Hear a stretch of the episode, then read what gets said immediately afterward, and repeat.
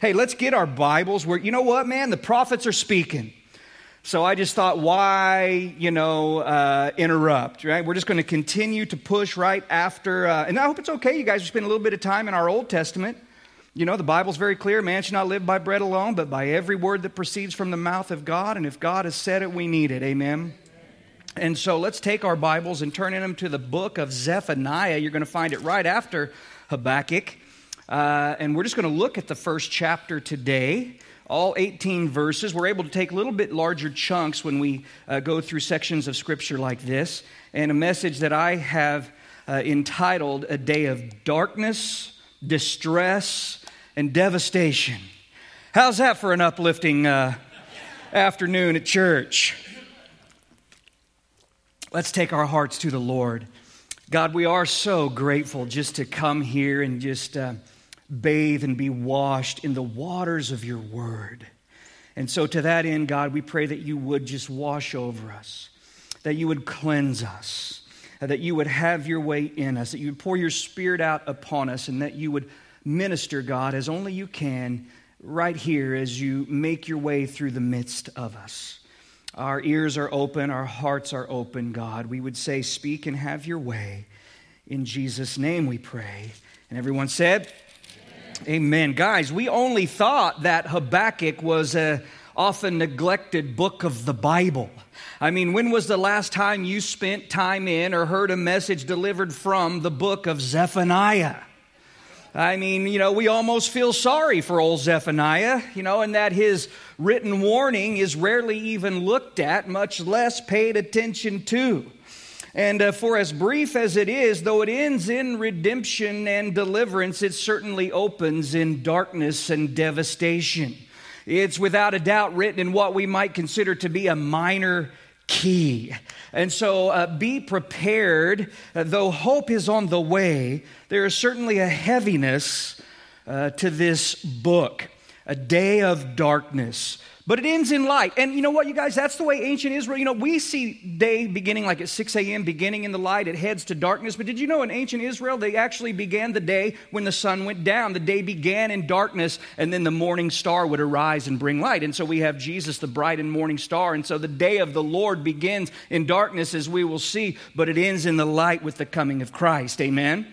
And so, like Habakkuk, uh, Zephaniah was what we call a pre exilic prophet.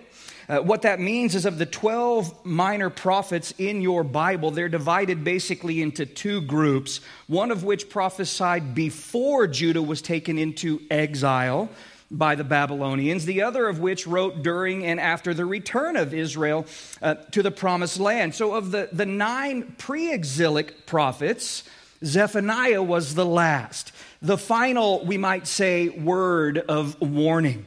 Now, I should also say that as with many of the prophecies found in Scripture, we find what we call near far fulfillments. Uh, in the word that God gave him. He speaks over and over again, as we'll see, the theme just lifts out almost immediately and stays constant throughout, and it's the day of the Lord. This ultimate judgment that God will pour out on a rebellious and Christ rejecting world. Yet, what will be fulfilled in a time still yet future was certainly foreshadowed in the destruction of Jerusalem as Babylon utterly annihilated it in the outpouring of God's judgment against it. And so we see both historical confrontation, we see future tribulation, but what that means for you and me is that there's plenty of application. And so, uh, an outline of the book, if you're into outlines and such, you might say uh, chapter one, the first six verses, is the decree of the Lord. Uh, chapter 1, verse 7, all the way through the third chapter in verse 8, we find the day of the Lord, and then the remaining of the book, the deliverance of the Lord. Okay, so you're with me. Let's turn our attention to the very first verse uh, of the book. Now, if you're in Zechariah, we might need to wait on you for a minute because we're actually in Zephaniah. Okay, so you want to make your way there right after Habakkuk. We have Zephaniah chapter 1, verse 1. The word of the Lord, which came to Zephaniah, the son of Cushi, the son of Gedaliah, uh, the son of Amariah, the son of Hezekiah, in the days of Josiah, the son of Amon, king of Judah. Now, this very first verse of the book of Zephaniah really sets it apart, doesn't it, from most of the other writings of the prophets in that he takes great pains, careful measure to establish for us both the time in which he's writing and his personal lineage leading all the way back to King Hezekiah. So, really, Zephaniah leaves very little to our speculation. And as to where Habakkuk, if you recall, basically sort of exploded onto the scene, seemingly out of nowhere, you know, historically speaking, Zephaniah, who was writing in the same basic era, took great pains to pinpoint for us who he was and when he was writing. He was, if you follow the line back that he gave you, he was the great great grandson of King Hezekiah, which ultimately would have made him a cousin to Josiah, the king who was upon the throne when he penned his prophecy. There was royal blood flowing through the veins of Zephaniah. Now, his name actually means um, Yahweh has hidden or God hides what that probably implies to us is since he was, I would say, with fairly resolved certainty, born in the days of Manasseh, he was probably taken and hidden so that he wouldn't be killed, being seen as a contention uh, to the throne of Manasseh. Manasseh would have had him killed because he would have seen him as a rival to his throne. You see, someone sort of most likely hid him until he was of age. Now, of course, we find it interesting that he had this royal blood, that he was a, a, a cousin to Josiah, because that indicates that he probably had a unique access to King Josiah, and there's very little doubt that what he wrote here served as a catalyst, or at least added maybe extra energy to the inertia that formed the revival in King Josiah's day. Now, his revival, the, the revival under Josiah, wasn't a great revival, okay? Uh, it was more of a moral reformation than a national inward transformation, and that's indicated by the fact of the rapid moral decline just as soon as Josiah died. The fact that God did send them into captivity, into Babylon, because they had refused ultimately uh, to repent of their sin. But Zephaniah, as I said, more than likely born under the reign of Manasseh, the single most wicked king in Judah's history, followed by the brief rule of Amon, Manasseh's son, means that Zephaniah, he saw the gross idolatry, the wicked rebellion, the open defiance and disobedience of the nation against God. And so his message is a harsh message of judgment that will come lest they repent. And as I said, it's in this interim period, right? Amon has been assassinated. Josiah has been put on the throne. It's been about 12 years into his reign. And between the assassination and the ultimate, you know, uh, reformation that Josiah begins to make, it's in this interim period, that 12 year period, that he wrote this letter that undoubtedly influenced his cousin in a righteous and godly way. Now, one might wonder hey, Josiah, what's the deal? Why would you wait 12 years uh, to begin to make these, these reforms, these, put these laws into place in your nation? It seems like that's a long time to wait. And you would be right. But understand, you guys, that Josiah took the throne when he was eight years old. Okay? Uh, his genuine, what we might consider to be uh, conversion or salvation experience took place when he was 16 years old. Uh, that's when he began to seek the Lord. Guys, I'm telling you that God can change the world through a young man or a young woman who loves God, is dedicated, and separated unto God. Amen? I mean, God loves to use young people. You just look throughout the script. Now, God loves to use all people. You think of Abraham, you think of Moses, but then you start thinking of like Daniel, you think of Jeremiah, you think of Josiah. It's an awesome sight to see God grab hold of and begin to use in radical ways young lives. Now, Josiah dedicated his life to God when he was just 16 years old. And as he sought the Lord, uh, began to grow in the Lord, that's when he began to start making these changes to the landscape of the nation. No different than you and me. When we come to Jesus, begin to grow in Jesus, the landscape of our lives begins to change, doesn't it? And he began to make these changes both physically and spiritually when he reached the age of about 20. And he started purging the land of idols and trying to undo all the damage that Manasseh had done. Uh, but as I said, though what was happening in his heart was genuine, it was transformation. What was happening in the nation, more than not, unfortunately, was, well, it was reformation. But guys, here's the deal it's not enough to simply change the laws of a country. Now, that's essentially what Josiah did. And though it serves a moral good, and we're grateful when any kind of righteous uh, law is set in motion, we, you know, we appreciate that. Uh, it's not the outward that's in need of a change. You understand that, yeah? I mean, God's looking for a change of the heart. And this country doesn't simply need more Christian politicians looking to pass Christian laws. Now, that would be nice. Like I say, we love it when that happens. Uh, but it's really not the answer. What's going to serve this nation is the transformation of the hearts of the people in it, right? The, the going forth, the inner workings of the gospel. Uh, just obeying the law doesn't make people right with God. We've got to be, well, the Bible says, born again as by the Spirit of God. We've got to be forgiven of our sin and made alive to God through Christ Jesus. So, in other words, it's, it's, not, it's not reformation that we need, it's transformation. And, real quick, guys, before we move on, I want to note the words in the very first verse, the very first words of the very first verse. It says, The word of the Lord. I love that. I've underlined that. The word of the Lord, which came to Zephaniah. Now, why do I highlight that? Well, because I believe that a word of caution needs to be considered here.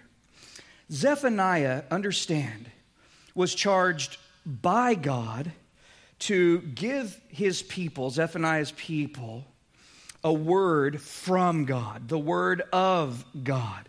He wasn't speculating, he wasn't speaking from his own heart, he was speaking on behalf of the Lord. Now, I have noticed, and the reason that I point this out is because I have noticed over the last few years, maybe you have as well, this upsurge in what's called or considered prophetic words. Uh, they're cropping up on various Christian programs, social media platforms, and it seems that a lot of people today are giving us a word from the Lord. You know what I mean? Uh, people who would just have you believe that perhaps they conversate with God like you would a good buddy. I mean, they're just always hearing from God. And they have a word for the church, or they have a word for this country, or perhaps they have a word for your life personally. Especially, I have noted, in this politically charged climate in which we find ourselves currently. I'm just telling you be careful. Okay? Be cautious. Don't forget the admonition of the Apostle John Beloved, do not believe every spirit, but test the spirits whether they are of God. Why? Because many false prophets have gone out into the world. Guys, I'm real now they're not they're not running around in like black capes and top hats and top hats and handlebar mustaches and like a false prophet, you see. Yeah, like to make this easy, like discernible thing for you, right? I mean, I, am just saying, they, they, they look right, they speak right, it sounds right, it's what you want to hear, you know. I'm real careful when someone starts saying words like, God said, or God told me, or, you know, the Lord revealed to me.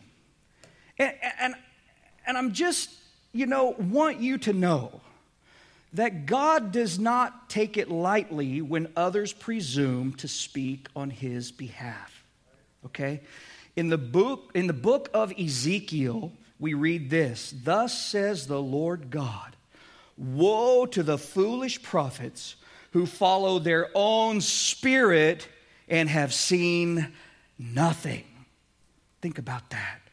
He says, they have envisioned futility and false divination. In other words, they speak with this this uh, how do you say this great illiterate or this great you know all of these these great fanciful words but god has given them no illumination. God's not really given them any revelation. And he says they're speaking with false divination saying thus says the lord but the lord has not sent them. Yet they hope the word may be confirmed. They're saying this and then they're like hoping that it comes to pass right? Have you not seen a futile vision? And have you not spoken false divination? You say the lord says but i have not spoken and therefore, thus says the Lord God, because you have spoken nonsense, oh my, and envisioned lies, therefore I am indeed against you, says the Lord God. My hand will be against the prophets who envision futility and divine lies, and they shall not be in the assembly of my people.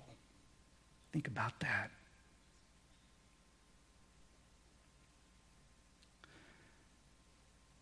I'm trying to think there's a section of scripture where God is giving a, a kind of a similar warning where he says, you know, they, they, they prophesy lies and the people love to have it so. But what will you do in the end? You know, just because someone tells you something that's like, yeah, you know, and, and they tack God's name on the end of it, how does that serve you in the end? Paul said it like this you know, in the last days, people will heap up for themselves teachers having itching ears, right? Listen, if God gives you a word, it will come to pass. You don't have to hope it'll be confirmed. God never misses. Is there anything God can't do? There's a few, number of things. He can't lie, he, he can't fail, right? He never misses, he, he, he never gets it wrong. The glaring problem with people who confidently speak on behalf of God is the fact that it's not uncommon for them to be what I say confidently wrong.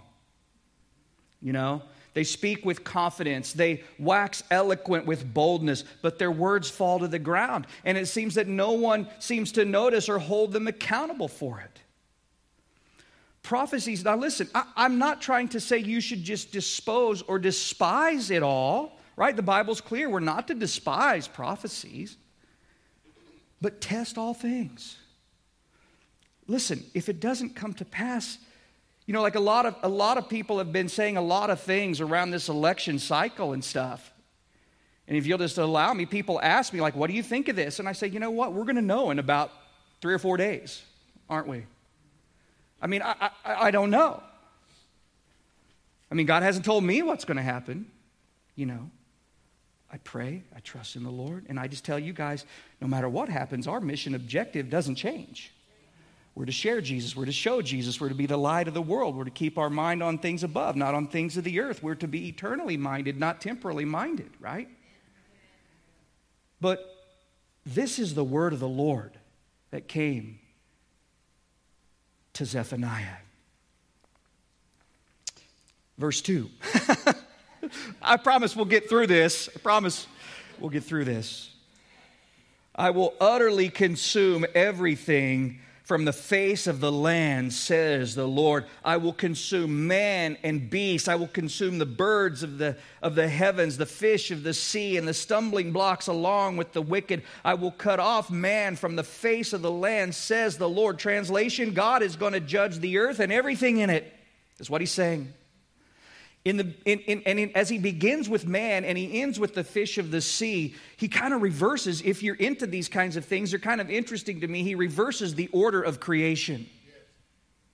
And it's almost essentially what he's saying is he's going to undo everything that's been done. When it comes to the judgment of God, no one, nothing will escape. Is what he's saying. And so, with this unapologetic, horrifying abruptness, Zephaniah announces the universal, catastrophic, cataclysmic judgment of God that's coming to the world. God will utterly consume everything. Jesus said that like this He said, Heaven and earth will pass away. The sky above you, the earth beneath you, eh, God will consume. Peter put it like this He said, But the day of the Lord will come as a thief in the night in which the heavens, notice, will pass away with a great noise, and the elements will melt with fervent heat. Both the earth and the works that are in it will be burned up. Everything. Everything, guys. God will consume it all. And therefore, Peter went on to say, you know, since all these things will be dissolved, what manner of persons ought you, ought, ought we to be in holy conduct and godliness. He's saying, think it through. If this is, if this is what this world is headed for ultimately, what kind of life ought you and I to be living presently? You see.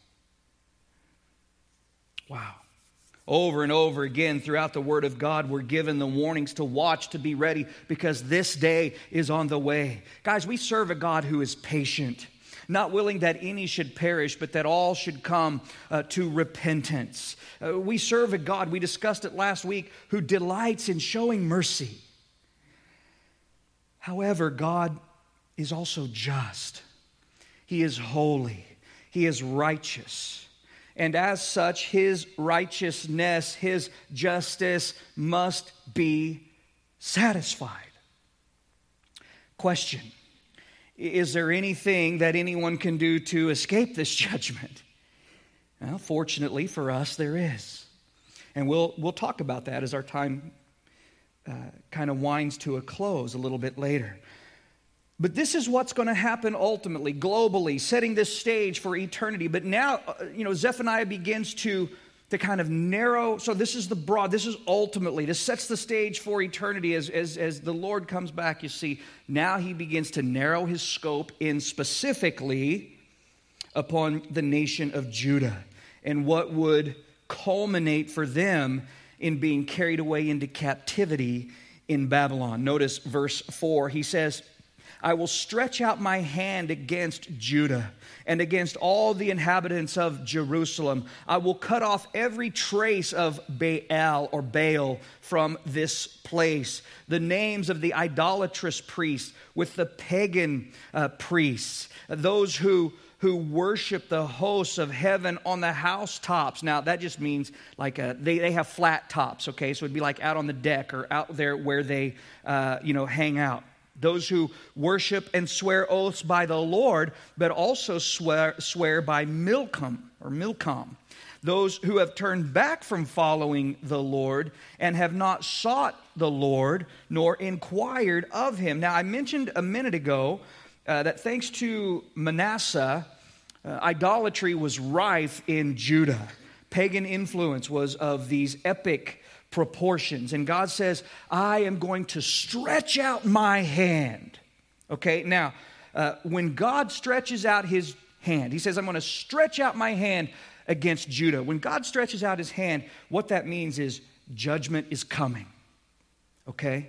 God will not share his glory with another. Uh, there is no other God. And in turning to these pagan idols, they turned away from God. God says, I'm bringing judgment, you see. And let me just say that the beginning of the end for any nation is when they forsake God and pursue other priorities in his place. Okay? Power, money, pleasure, you know, you get the idea.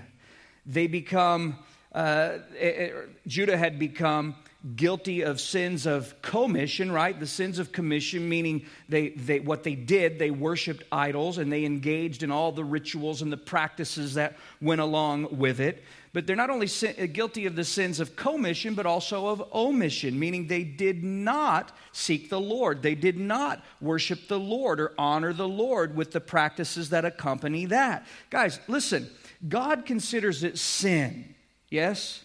Not only when we do what is wrong, okay, but when we don't do what is right.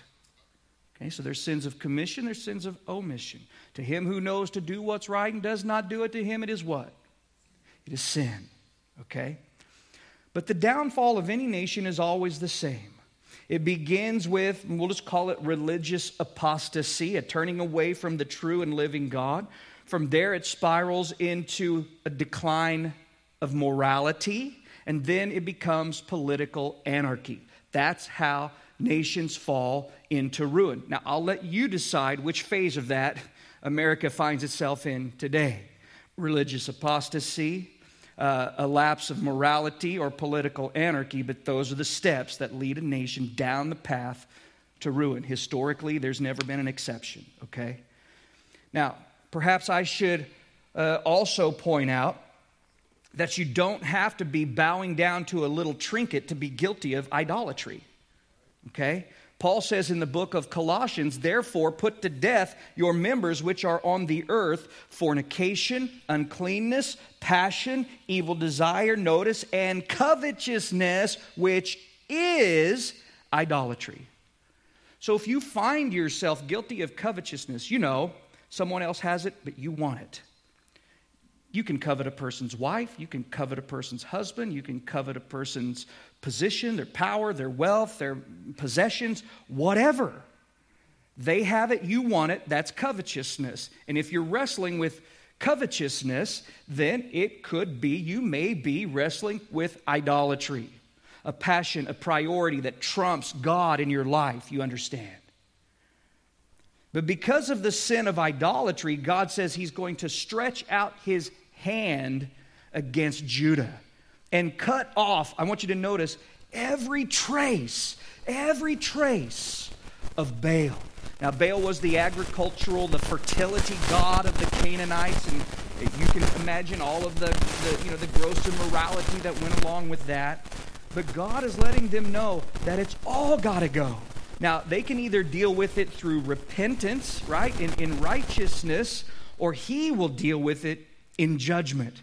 But either way, it's got to go. Guys, it's God's desire that we hear, here's the application, that we hear His word and we respond in obedience. Okay? But He's willing to discipline us because He loves us. He's willing, He's looking out for us from an eternal perspective. So He says, every trace of Baal, it's, it's got to go. Also, he mentions Molech or Milcom, okay, the same, same fellow. Now, Molech was the horrifying, the horrific god of the Ammonites who was honored by infant sacrifice. Okay? Uh, you can look this guy up and, and see images of him. Uh, he had the body of a man, the head of a bull. He was seated on a throne with his arms outstretched like this. And uh, the way that they would honor and worship him is the backside of the throne would be hollowed out. And they would build a fire under the backside of the throne and stoke it till uh, the arms, the outstretched arms of Molech, began to burn red hot. And then, of course, the tribal drums and the wailings and the writhings to drown out the screams. They would take the infant and they would lay the infant in the arms of Moloch. And this is how they would sacrifice uh, the infant to him. But listen, God says, I'm talking to you, Judah. I'm talking to you. Now, initially, let's not forget that Zephaniah began with a prophecy that was pretty broad, wasn't it? I mean, it, he, was, he was talking about the judgment of God that was going to come upon the whole world. But God wasn't going to allow them to think that maybe, okay, perhaps he's, he's speaking to others, right? But, but not, to, not to us. Now, the reason that I say that is because sometimes, you know, here we are, you and me, and, uh, or, or we're somewhere, whatever the case may be, we're listening to a good Bible study, everything's right on point, and we're thinking, man, man, I wish so and so were here to hear this right?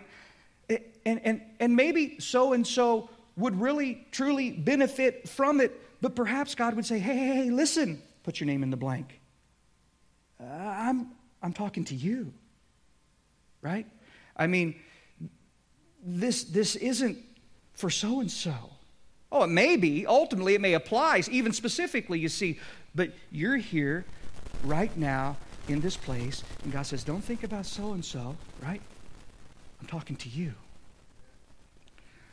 And I want you to notice that God says He would cut off every trace. In other words, He wants all of your heart. Okay? Not most of it, with traces of carnality or compromise still somewhat prevalent in it.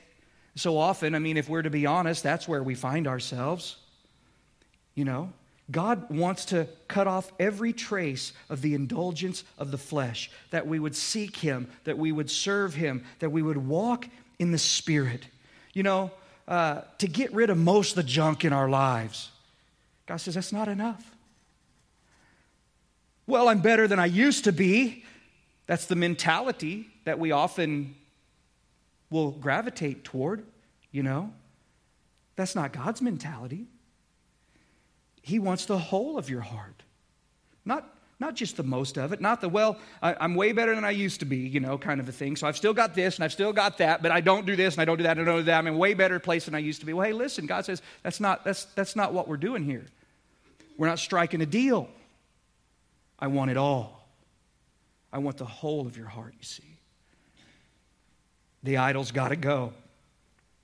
The false priest will be put away. He mentions three forms of idolatrous worship those who worship the hosts of heaven. In other words, they allow their lives to be led through astrology. You see, they worship the creation rather than the creator. And then there are those who try to worship, he says, and to me, this is ultimately the worst uh, of the category, is those who try to worship God and Molech. You know, Jesus brought up God and mammon and how you'll love one and hate the other, be loyal to one, despise the other. There's not room for two. You know, it's like it's like there's a like the old western standoff. There's not room for the both of us in this here heart. Someone's got to go well hey you know I, am good with god. I you know this this may be the ancient mentality. You know i go to temple. I i uh, i engage in the rituals you know of uh, you know that are, are uh, required of me through the law you see. Uh, but you know i do this too. I honor molech. I do on this you know when i'm not here i'm doing this there. Guys it can be very subtle. Thinking that we can get away with certain things because we go to church on Sunday, we do our religious duty before God, thinking that earns us like a little bit of a pass, you know, in this area over here. Today we might call it churchianity, right? That's what, the, that's what the, you know, people still living in sin, still practicing immorality, but think they're doing their religious duty by going to church. They pretend to worship God, but they make a practice of giving themselves over to the things of the flesh in the book of Revelation, remember Jesus talked about that a little bit. He said, That's lukewarm. He said, Man, I'd rather you be hot or cold, but this lukewarm business, it's got to go. And then there were those who simply didn't seek God at all. They weren't seeking Him, they didn't care to. And so we have here what? Idolatry, spiritual adultery, and total apostasy. And these are the things that invoke or incite God's judgment. Now, verse 7 Be silent in the presence of the Lord God, for the day of the Lord is at hand. For the Lord has prepared a sacrifice, He has invited His guests. And it shall be in the day of the Lord's sacrifice that I will punish the princes and the king's children and all such as are clothed with foreign apparel. And in the same day I will punish all those who leap over the threshold, who fill their master's houses with violence and deceit. Here's the, here's the short rich, poor, princes, paupers, doesn't matter. None will escape the judgment of God. Okay? Verse 7, he says, Be silent in the presence of the Lord God, for the day of the Lord is at hand. The idea being that such impending judgment, guys, should evoke fear and awe and silence. Hey, you are in the presence of the living God. Hold quiet. The idea. Last week, we highlighted how people react or respond when they come into contact with the holiness of God. And, and That's the idea here that God is holy, His judgment is coming, and that should evoke a reverence inside of us. You know, in, in the book of Revelation, in the uh, eighth chapter, when the seventh seal, John cites for us that when the seventh seal was opened, we read that there was silence in heaven for about a half an hour. Just this, you know, God says, I'm preparing a sacrifice. Guys, do you understand what he's saying? He's saying that Judah is the sacrifice and that the Babylonians are the invited guests that will partake.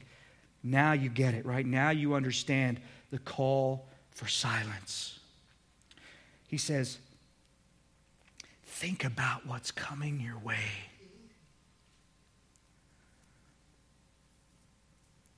The royalty, those who you'd think would be the honored guests, will be sacrificed just the same.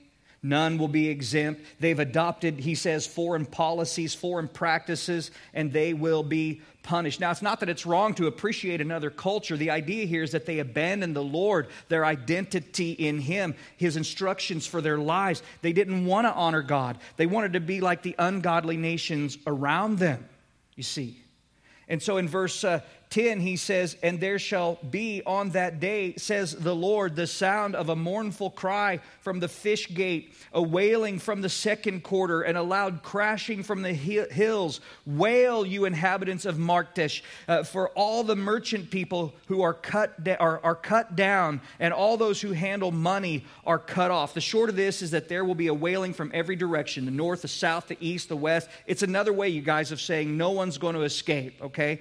Verse 12. 12 And it shall come to pass at that time that I will search Jerusalem with lamps and punish the men who are settled in complacency, who say in their heart that God, that the Lord, will, will not, uh, not do good, nor will he do evil and therefore their goods shall become booty or treasure, and their houses a desolation, and they shall build houses, notice, uh, but not inhabit them. They shall plant vineyards, but not drink their wine. Guys, God just I, don't know how to say other than he just continues to emphasize the comprehensive nature of his judgment. False priests, idolaters, spiritual adulterers, uh, those that are unfaithful to God, those who have simply abandoned him altogether, political leaders, princes, paupers, everywhere, every direction, those who are settled in complacency, that is, they're indifferent inwardly. They say in their heart, the Lord won't do anything really, be it good or, or bad.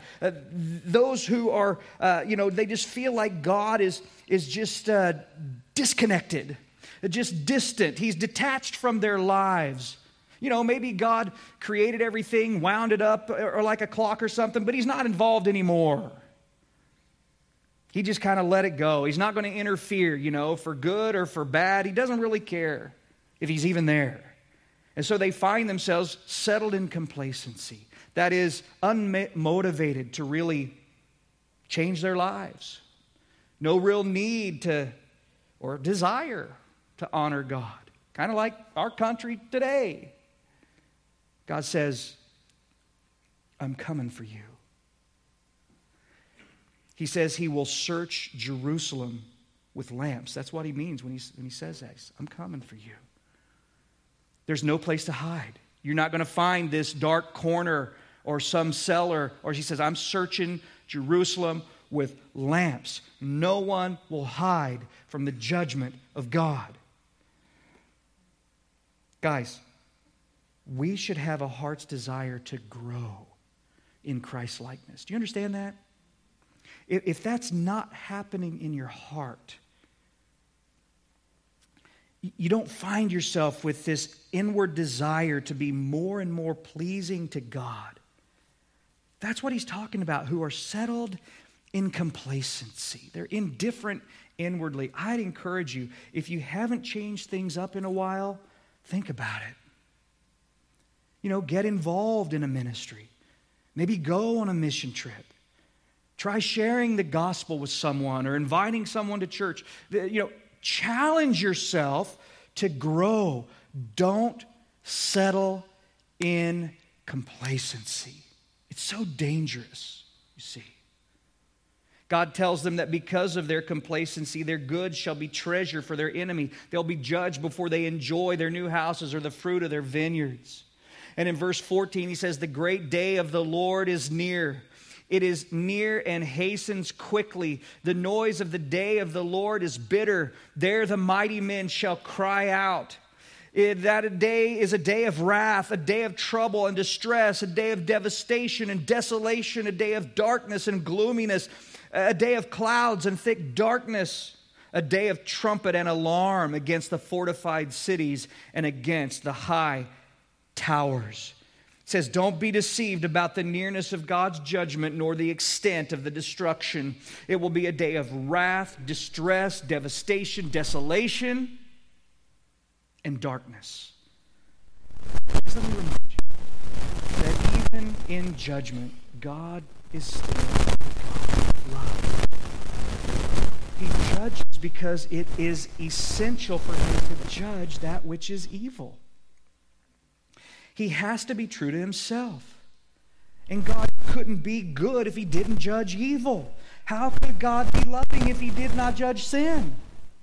But because he loves, because he's good, because he's holy, he does judge sin. And these things are just the foreshadowing of the ultimate judgment whereby he'll, he'll remove sin altogether.